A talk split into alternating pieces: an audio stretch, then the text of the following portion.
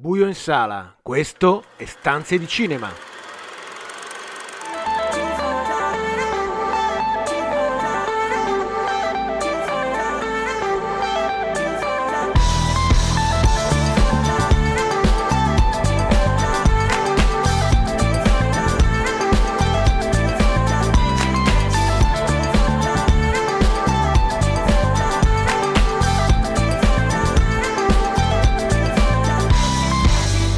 Benvenuti a una nuova puntata di Stanze di Cinema, il programma che vi racconta i film in sala e in streaming, tutte le novità da Hollywood a Cinecittà, il box office e l'universo delle serie TV. Io sono Marco Albanese, con me ci sono anche per questa puntata Carlo Cheroli in collegamento. Ciao Carlo. Eccomi qua, ciao, ciao a tutti. E Daniele Valsecchi. Ciao Daniele. Ben ritrovati. Iniziamo subito di corsa con le news. Quest'anno questa, questa puntata è bella, è bella ricca e iniziamo finalmente con una bellissima notizia. Finalmente hanno rilasciato Jafar Panahi due giorni dopo aver iniziato lo sciopero della fame nel carcere in Iran, in cui era rinchiuso per motivi diciamo politici. Letteralmente è stato rinchiuso dopo che era andato a trovare due registi già reclusi nel, nel carcere. Nello stesso carcere di, di, Evin, sì.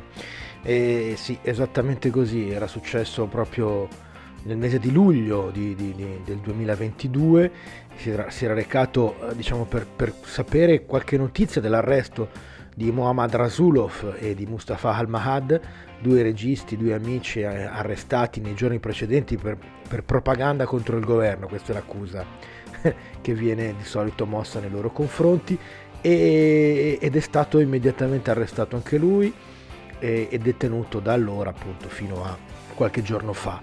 E, e, diciamo non è una situazione nuova per Panay. una novità per lui. Già nel 2010 era stato arrestato assieme alla moglie e alla figlia per la sua attività diciamo di dissidente eh, politico poi rilasciato e, e con un, peraltro con un divieto di 20 anni di uscita dal paese e con un divieto diciamo formale di girare film e scrivere sceneggiature. Questo ha tutt'altro che impedito a Panay di, di continuare a fare il suo cinema anzi ha, ha moltiplicato le sue occasioni.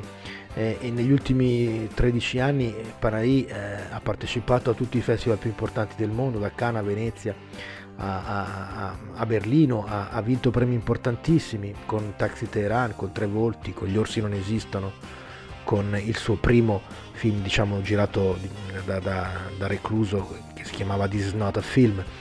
E, insomma, certamente la sua attività è stata molto importante anche, anche, anche, in questo momento, in questi lunghi anni di, di limitazioni e di, di, film trafugati mm. su chiavette, eh, come, come si vede ormai sempre più spesso, proprio, a, proprio nei suoi film che, che ovviamente sono, sono, costruiti. L'ultimo anche, in particolare. L'ultimo in particolare sono costruiti un po' tutti attorno alle limitazioni che, che oggi ha il suo cinema e che comunque la, non ha impedito di, di, di, di, girare una serie di film straordinari.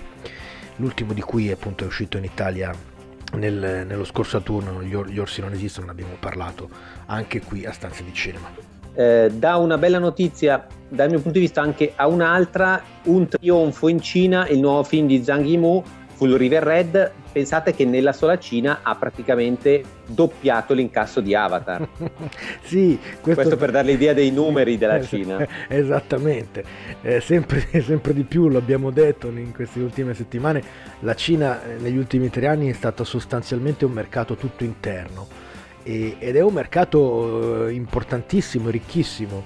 Eh, Zhang Yimou in, in appena dieci giorni ha incassato 500, l'equivalente di 541 milioni di dollari, diventando immediatamente il più grande incasso mondiale del, del 2023. Si tratta di una commedia per, per, i canoni, per, i canoni, cinesi, ma con tutta una serie di sfumature politiche, interpretata da una star del pop locale che si chiama Jackson Ye e da Shen Teng e da Zhan He. E diciamo che, che, gli ultimi anni di, di Zhang Yimou, diciamo quelli successivi al, alla regia della cerimonia inaugurale delle Olimpiadi di, di Pechino sono stati contrassegnati da rapporti diciamo no, non eh, idilliaci con, con, con, eh, con, il potere e con, eh, e con il governo cinese, alti e bassi, inchieste eh, diciamo sulle violazioni della regola del figlio unico e, e grandi successi di pubblico, film polemici ritirati all'ultimo secondo dai festival internazionali ed altri invece diciamo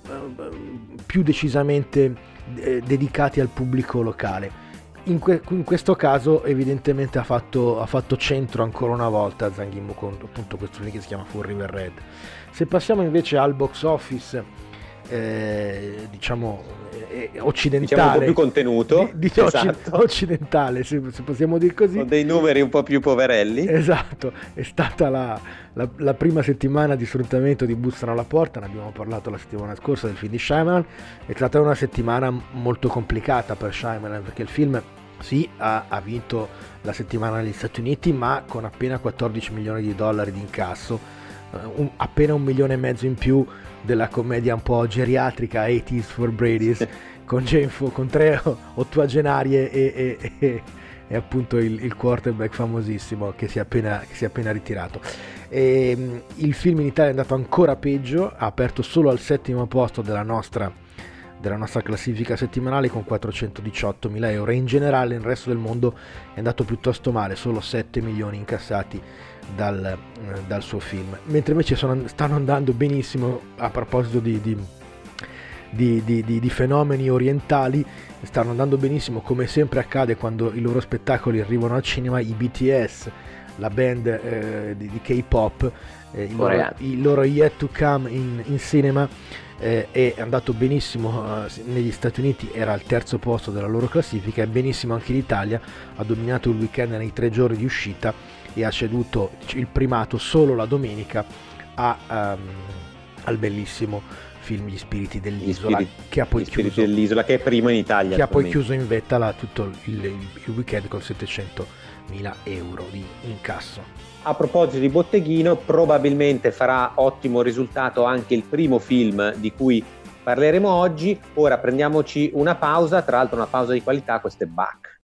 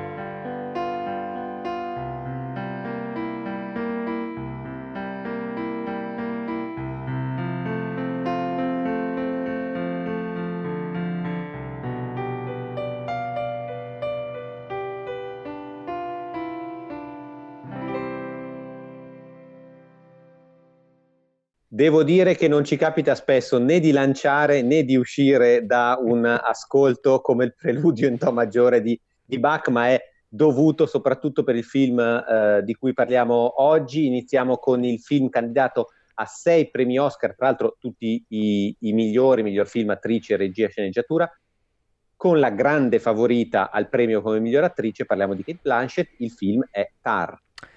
Sì, eh, Lydia Tarr è una formidabile e umorale direttrice d'orchestra, capace di guidare le più prestigiose filarmoniche del mondo, e in particolare quelle tedesche. Nel corso di un'intervista al New Yorker e poi durante una lezione alla Juilliard, eh, veniamo informati sul suo smisurato curriculum, la sua ambizione, le sue passioni musicali appunto tra, tra Bach e Beethoven, e comprendiamo quanto sia lontana dal mondo fatuo della cultura neoprogressista americana che nel crogiolo dei social network trova la sua dimensione più radicale e irrazionale. Il suo è un piccolo mondo chiuso in cui vivono la compagna Sharon, primo violino dei Berliner, la figlia Petra, l'assistente personale Francesca che sogna di ottenere un posto prestigioso proprio in, in quell'orchestra berlinese e, eh, e, davvero poche, poche altre persone. Impegnata nell'incisione della quinta di Mahler, che coronerà finalmente il suo desiderio di completare tutte le sinfonie del compositore austriaco tanto amato da Visconti, Tara è assillata dai messaggi di una musicista che ha irretito prima e poi abbandonato sia sul piano personale, sia boicottandola pesantemente su quello professionale. Contemporaneamente durante le audizioni teoricamente al buio per il posto di nuovo violoncellista, Tar favorisce una giovanissima russa, verso cui rivolge attenzioni non del tutto disinteressate. Tar è un racconto di un personaggio scomodo, geniale e forte allo stesso, allo stesso tempo, con un comportamento inammissibile soprattutto nella società moderna, con però un tocco in più che peraltro ovviamente ha scatinato uh, un, un, dibattito e polemiche non indifferenti perché il protagonista è una donna.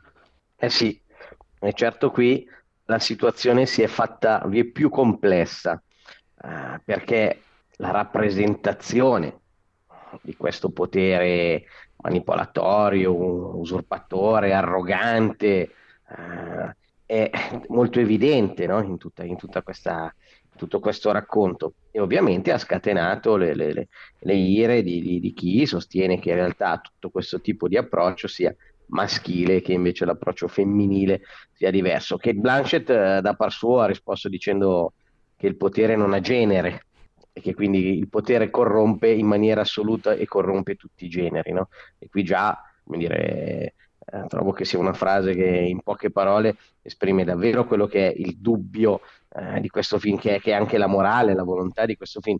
Devo però dirti, Carlo, che è un film che nel bene e nel male mh, mm, vive, respira, si muove esattamente assieme a Kate Blanchett, no? e, e, da una parte lei è larger than life in questo film, e, e questo da una parte copre mh, mm, alcuni aspetti un po' deboli della scrittura, de, de, dello sviluppo proprio della trama.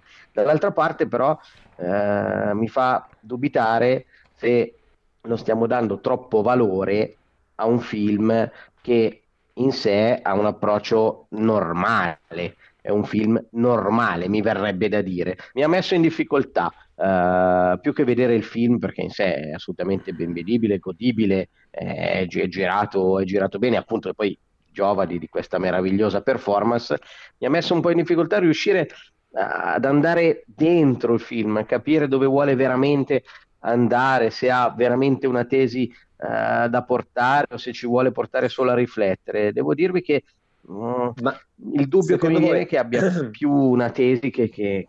Ma è una difficoltà nella scrittura e, e, o nella regia, comunque nel tema del film, o un eccesso di attenzione e centralità della protagonista? Perché effettivamente è mm, no. Kate Blanchett centrico o Tar centrico. Allora, secondo me il fatto che sia Kate Blanchett centrico è, è la forza e la salvezza in realtà del film. Sì, uh, mentre diciamo la scrittura si, che si trova ad avere a che fare con due temi molto ambiziosi e molto complessi, in cui credo che veramente ne abbiamo parlato molte volte, nessuno di noi abbia delle chiavi di lettura definite, abbia delle verità assolute, no? E sono appunto questo del, dell'uso del potere, ok? E eh, in, questo, in questo fatto con l'aggiunta dell'ulteriore complicazione del fatto che l'usurpatrice sia femminile. Quindi aggiungiamo no, un tema all'altro tema e poi c'è il tema dell'arte, della differenza tra arte e persona, eh, se l'arte può differenziarsi dal suo creatore, no. E se volete proprio che vi aggiunga il tutto e, poi mi taccio perché veramente mi metto così in piena difficoltà, ci aggiunge anche il fatto, ma nel mondo di oggi conta più l'autorità, l'autorevolezza, l'ego o l'ego autoriferito, nel senso che una parte del potere di Tar va a cadere quando si rivolge a una generazione più giovane, ma non tanto per il fatto che è una generazione che rifugge a questo uso rapace del potere, quanto perché l'interesse è rivolto dire, verso se stessi, verso la propria autoaffermazione edonistica e social e quindi il sopruso del potere è quasi non un tema. Cioè, mo- ci sono molte cose dentro questo film, ci vorrebbe un genio di scrittura per metterle tutte assieme. Marco, non hai, non hai, nulla da aggiungere. Dopo, dopo questo, dopo questo intervento di Daniele, Daniele. No, non mi sento di aggiungere, è, è, così esaustivo rispetto ai temi del film che non posso altro che, che consigliarvi di andare al cinema a, a, a godervi l'interpretazione della Branchet e poi a discutere anche voi di, di, di questi temi che, che, abbiamo sollevato in questa puntata e a cui non abbiamo noi certamente una risposta e forse non ce l'ha nemmeno, nemmeno Todd Field che ha, che ha, girato questo film e ha poi trovato, se, se volete, un, un finale che rimane molto amaro e molto enigmatico e che da un certo punto di vista non chiude veramente, ma ci lascia appunto con tutti i nostri interrogativi ancora sospesi.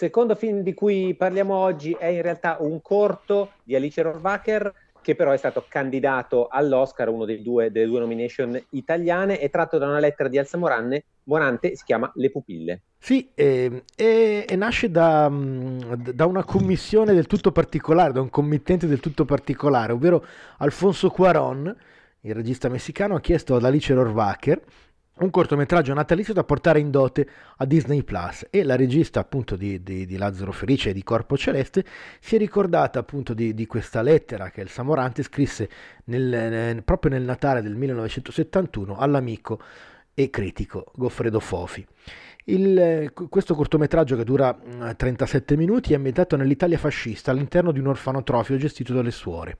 Alla vigilia di Natale, dopo una piccola e improvvisata rivolta delle bambine all'ennesimo retorico bollettino di guerra in favore del celeberrimo e liberatorio swing di Rabagliati Baba baciami piccina, la priora decide di lavare la bocca col sapone a tutte, purificandole dalle parole licenziose della canzone. Serafina, l'unica bambina che non ha ballato e cantato con le altre, si rifiuta di sottoporsi alla punizione e viene così tacciata di una cattiveria d'animo che si rivelerà provvidenziale poche ore dopo. All'orfanotrofio infatti viene regalata un'enorme e rossa zuppa inglese, fatta addirittura con 70 uova, da una donna perdutamente innamorata di un uomo sposato, perché le bambine preghino più intensamente per lei e per il suo amore sfortunato.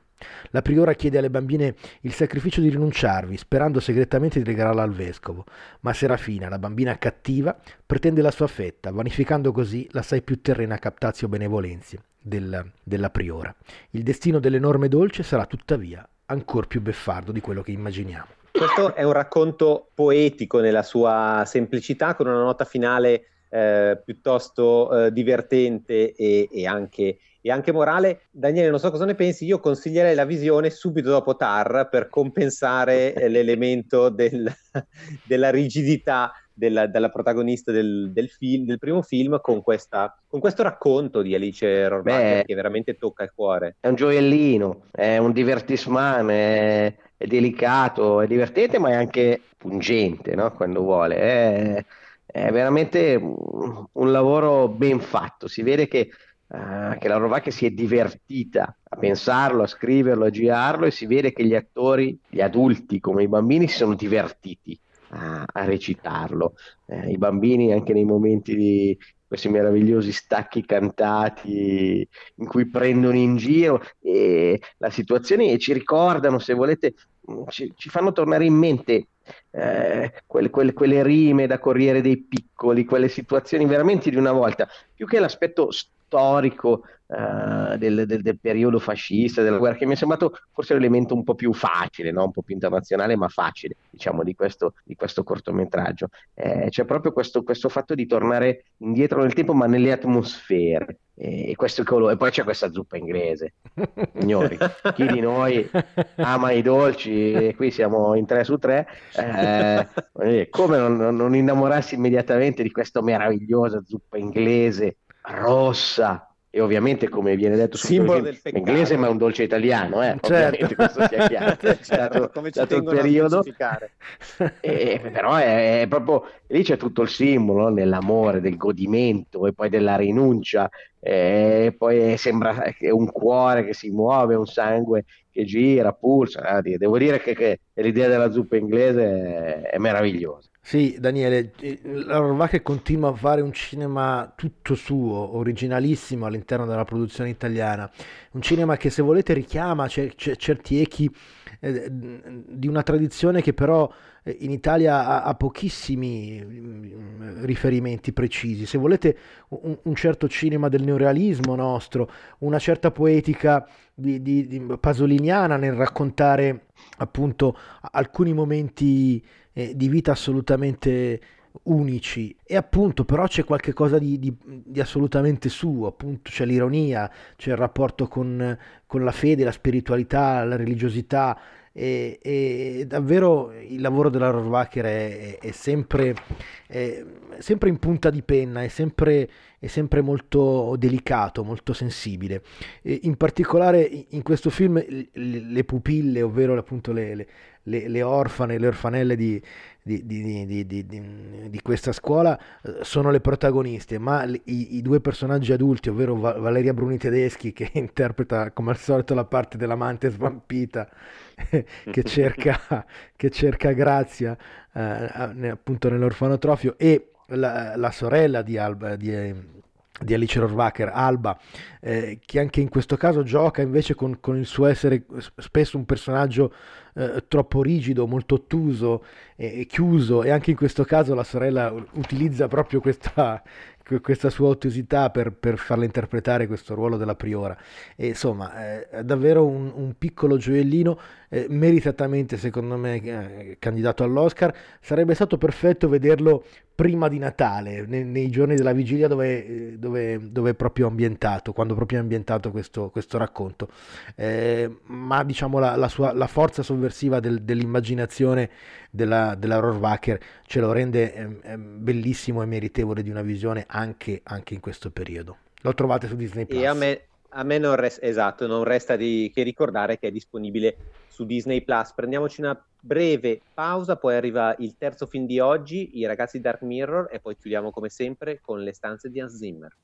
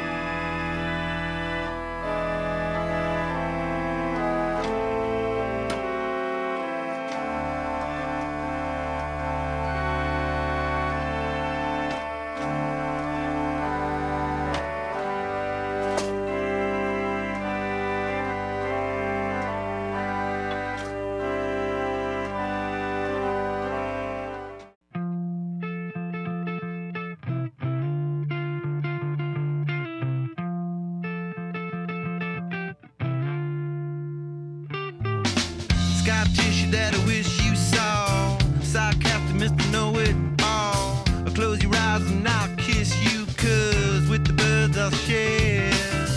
With the birds I'll share this lonely view. And with the birds I'll share this lonely view. And push me up against the wall. Young tuck girl in a push up bra. I'm falling off.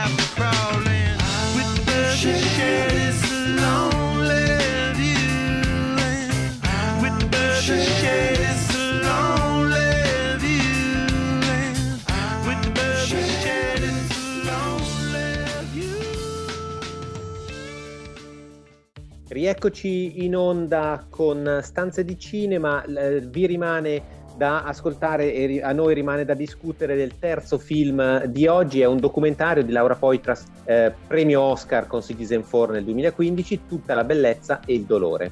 Citizen 4 è appunto il suo, fi- il suo documentario più famoso, quello su Edward Snowden, aveva vinto l'Oscar, come dicevi tu Carlo, giustamente nel 2015.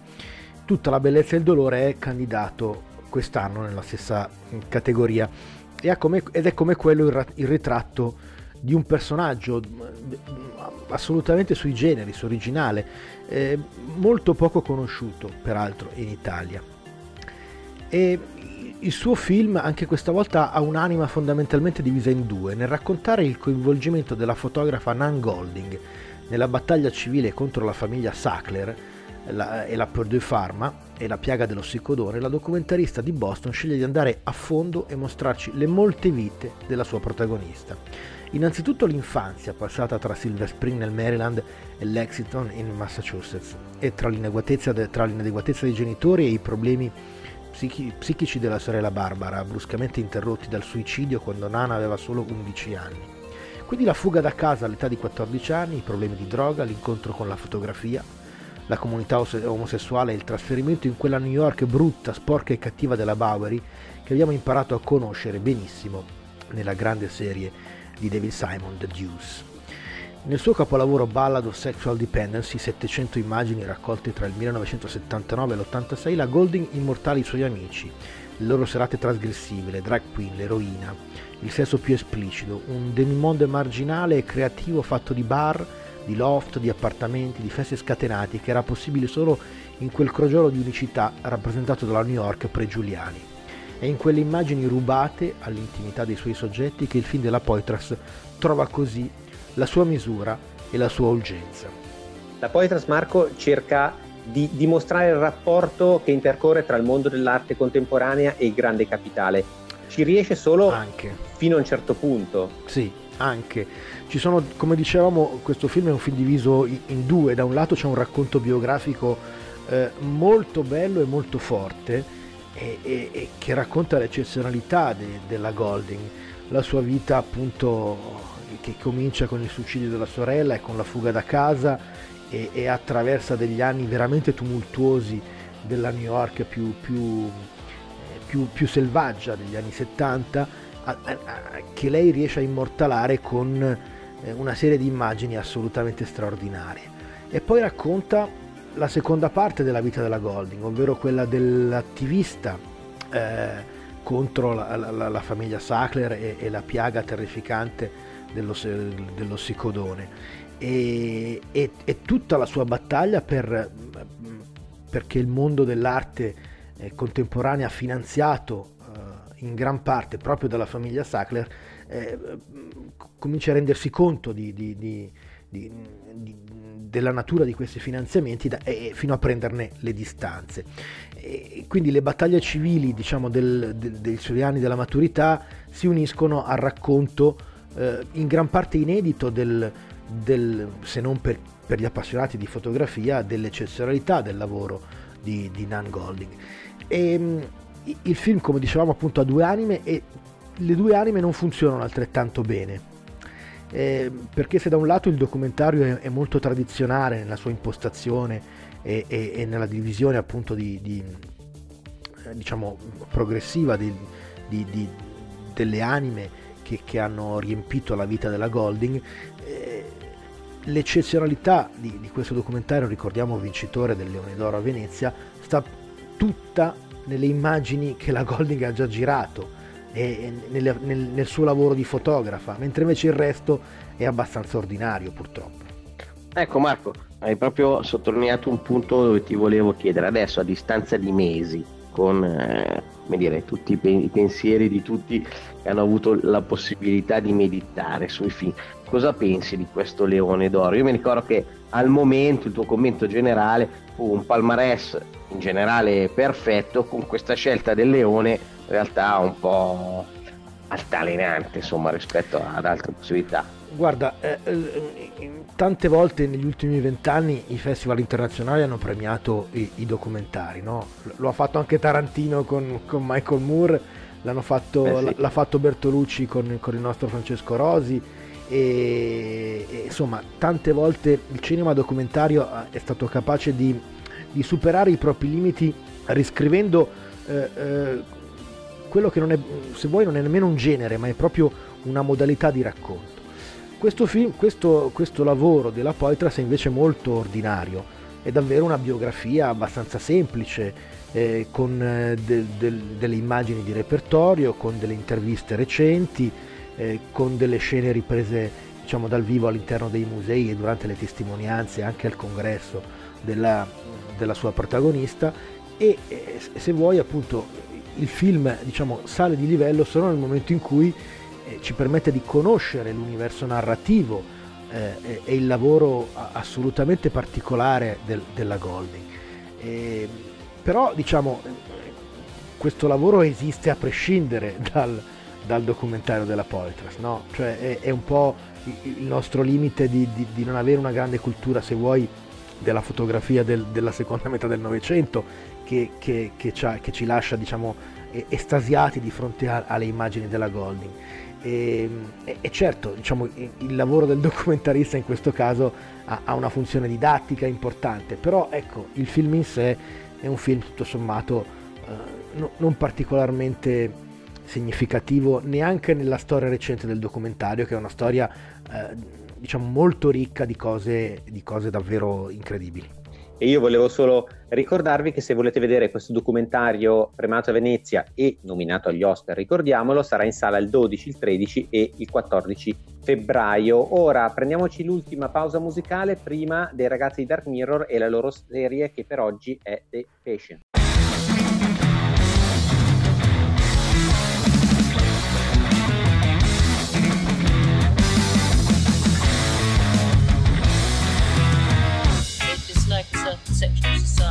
Society which we. Get off this land, you horrible, common, filthy scum!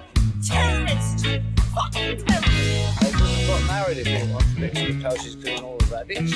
Hunting should continue. If it doesn't continue, no what? Wonderful life, lovely life. To break free from the concrete and routine that drives me mad. My brain and body wanders through this green and pleasant land. Romanticizing suffering for a little peace of mind. Amongst the beauty and the bloodshed of the English countryside.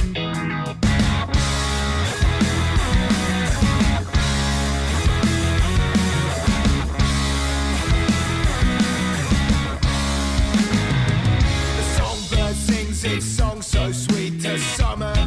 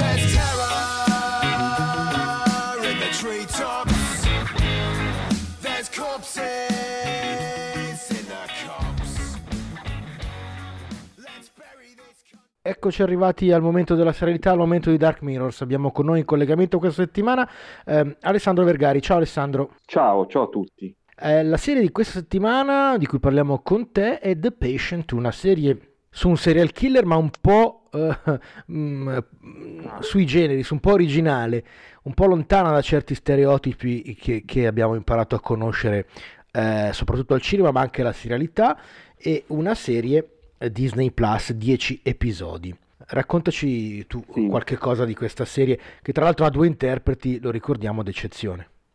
Sì, hai ragione. E, mm, sicuramente fai bene a ricordare la differenza rispetto ad altre serie TV anche recenti che comunque hanno avuto un grande successo. Insomma, uh, mi viene in mente soprattutto la serie sul cannibale, no? Certo, Demer, Demer sì. Eh, ecco, qui non si tratta chiaramente di cannibali, non si tratta di gente che, diciamo, rapisce le persone per, per cibarsene, ma di un particolare eh, diciamo unico forse al mondo serial killer che rapisce il suo terapista. Quindi questa è in qualche modo la, la storia no? che c'è mh, alla base del, del, del, di questa serie che come hai detto tu ha due interpreti di eccezione che sono tra l'altro due figure mh, molto particolari perché uno è un comico, no? Steve Carell, che interpreta sì. Ella Strauss e, e l'altro è mh, un attore irlandese diciamo che sfodera una grande interpretazione, forse eh, per certi versi ancora più importante rispetto a quella di Steve Carell, che, che è Doman, eh, Gleason. Domhnall Gleeson, esatto. E sono poi fondamentalmente loro due gli attori, è vero, ce ne sono altri, no? Uh, ci sono i figli di Alan Strauss, ci sono che il, lo psicologo chiaramente, ci sono, uh, c'è la moglie c'è uh, di, di Sam Fortner che è il serial killer, ma poi insomma, eh, la maggior parte del tempo lo passiamo con loro. Siamo in terapia con loro, diciamo. però, però, è una terapia un, po'... Che un po' particolare. Un sì, abbiamo detto che lo rapisce, eh, lo tiene incatenato a, a, casa sua, che in realtà è la casa della madre. E qual è l'obiettivo di questo serial killer? Non è diciamo, un obiettivo così, così brutto, tutto sommato, no? perché lui si rende conto di essere gravemente eh, malato, di essere mentalmente compromesso e vorrebbe insomma fermarsi. Proprio il suo obiettivo così nobile per certi versi, no? quello di volersi insomma, fermare, di non, di non ammazzare più, fa sì appunto che lui voglia in casa, avere in casa la cura, e la cura appunto è Alan Strauss, che però è un uomo come tutti gli altri, è uno psicologo, è uno psicoterapeuta con una famiglia, con due figli con i quali non ha grandissimi rapporti, con i quali non va d'accordo. Tra l'altro c'è una chiave di lettura molto importante in questa serie che è data dall'ebraismo. Alan Strauss è uno psicoterapeuta ebreo. I figli di Alan Strauss sono ancora più osservanti di lui, in particolar modo figlio Ezra che ha abbracciato uh, una versione ortodossa, ortodossa dell'ebraismo. Certo. Esatto, a differenza del padre che invece è un laico. E, e questa, diciamo, frattura uh, generazionale e frattura familiare è molto importante, ha un peso specifico determinante all'interno della serie. E, mh, l'ebraismo comunque ritorna anche per il fatto che con il passare dei giorni il dottor Strauss diventa sempre più diciamo, interessato a certi aspetti anche diciamo di, di culto, no? Certo. Lo vediamo pregare, lo vediamo di spiritualità, in certo. modo ai, ai fondamenti no? del, della pratica, della pratica uh, dell'ebraismo. Eh, è un aspetto sicuramente interessante anche il fatto, per esempio, che si ricorra spesso a, um, a immagini eh, e a diciamo, parallelismi, se vuoi, con, con la storia tragica del Novecento, perché Ehm, alcune, alcuni, insomma, alcuni ricordi o alcune paure eh, di, del dottor Strauss rimandano ai campi di concentramento. Quindi ci sono sicuramente degli aspetti particolarmente delicati che vengono tratteggiati all'interno della serie, aspetti appunto eh, non solo della vita di Strauss, ma proprio del, insomma, del popolo ebraico al, al quale certo il dottor Strauss eh, si accorge in qualche modo, avverte, insomma, di appartenere. avverte insomma, una, una vicinanza che magari aveva sottovalutato fino a quel momento. Questa è una seriale è, ehm, ideata e scritta eh, da una coppia eh, molto nota, eh, ovvero mm. Eh, Joe Fields e Joe Weisberg, gli ideatori della, serie, della, de, della famosissima eh, serie di Americans. sì. Che cosa c'è di, di, di, di, quella serie in questa, diciamo? Eh, anche qui c'è, c'è, un inganno, ci sono due personaggi eh, attorno a cui ruota la storia e in più? Sì, c'è sicuramente la questione dell'inganno, come dici tu, eh, in quel caso una serie molto più famosa di questa e molto più anche lunga di questa perché certo. insomma pensiamo che The Patience non abbia una, un futuro, nel senso che è una serie che eh, ha una sua dimensione limitata. Eh, di America si trattava di spie no? si infiltravano nel certo. cuore dell'America negli anni Ottanta. Eh, qui invece si tratta di mh, una figura, per esempio quella del serial killer, che, che finge chiaramente, per esempio al lavoro, di non, di non avere queste problematiche veramente, ma poi le ha, le ha anzi addirittura in una delle, delle, sue esplosioni di rabbia incontrollata uccide anche il suo uh, datore di lavoro, no?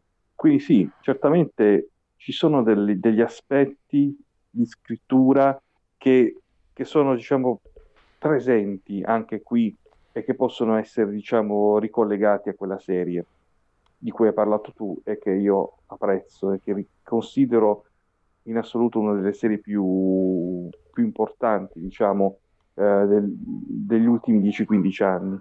Grazie Alessandro del tuo contributo, questa era The Patient, una serie che trovate in Italia su uh, Disney Plus, 10 uh, puntate. Grazie del tuo contributo, ci lasciamo con un pezzo di, Lea- di Leonard, Leonard Cohen tratto dalla colonna sonora di The Patient e ci eh, vediamo con Dark Mirrors la prossima settimana.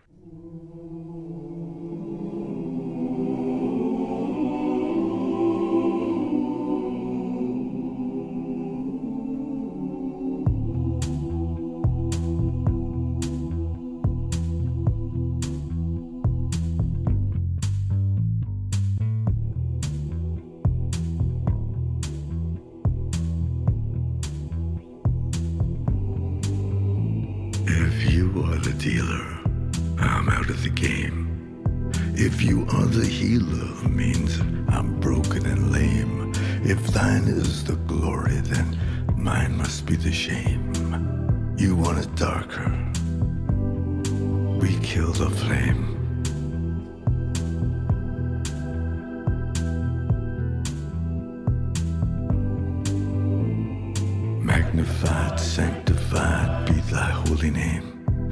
Vilified, crucified in the human frame. A million candles burning for the help that never came. You want it darker.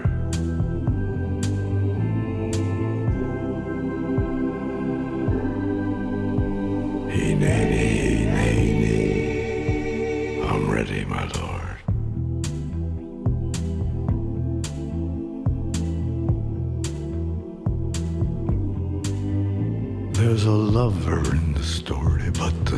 is still the same. There's a lullaby for suffering and a paradox to blame. But it's written in the scriptures and it's not some idle claim. You want it darker. We kill the flame.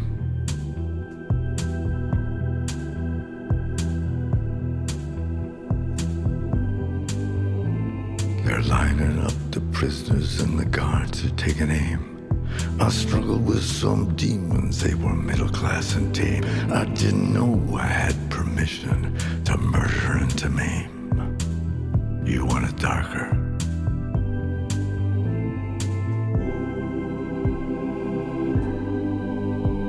He, nay,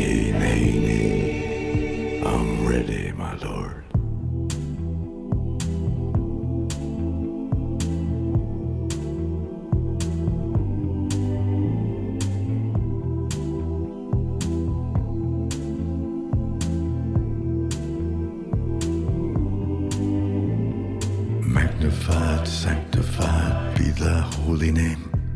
Vilified, crucified in the human frame. A million candles burning for the love that never came.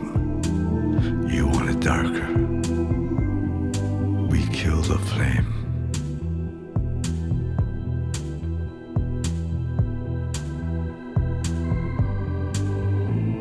If you are the dealer, let me out of the game.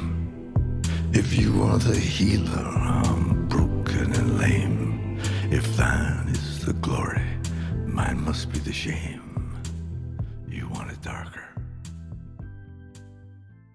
Siamo arrivati alla fine di questa puntata di Stanze di Cinema. Vi aspettiamo tra sette giorni per la prossima. Quando volete, come sempre, ci trovate sul nostro blog stanzedicinema.com, su Facebook, Twitter e in podcast su Spotify, Google Podcast e tutte le principali piattaforme. Vi ricordo che ci trovate anche su Amazon con le nostre monografie, ma prima di salutarci, come sempre, ascoltiamoci una delle stanze di Hans Zimmer. Sì, ed è una stanza seminale, se volete. Ne abbiamo parlato proprio eh, nella prima puntata stagionale quando abbiamo introdotto le stanze di Zimmer. Eh, questo film, che è Un mondo a parte del 1988, diretto da Chris Menges, Grand Prix al Festival di Cannes, è stato il film decisivo della sua carriera perché ascoltando proprio questa colonna sonora, la moglie di Barry Levinson suggerì al marito eh, Hans Zimmer per la colonna sonora di Rain Man. Da lì eh, diciamo il, il, grande successo di un film candidato all'Oscar e diciamo il lancio della sua carriera hollywoodiana.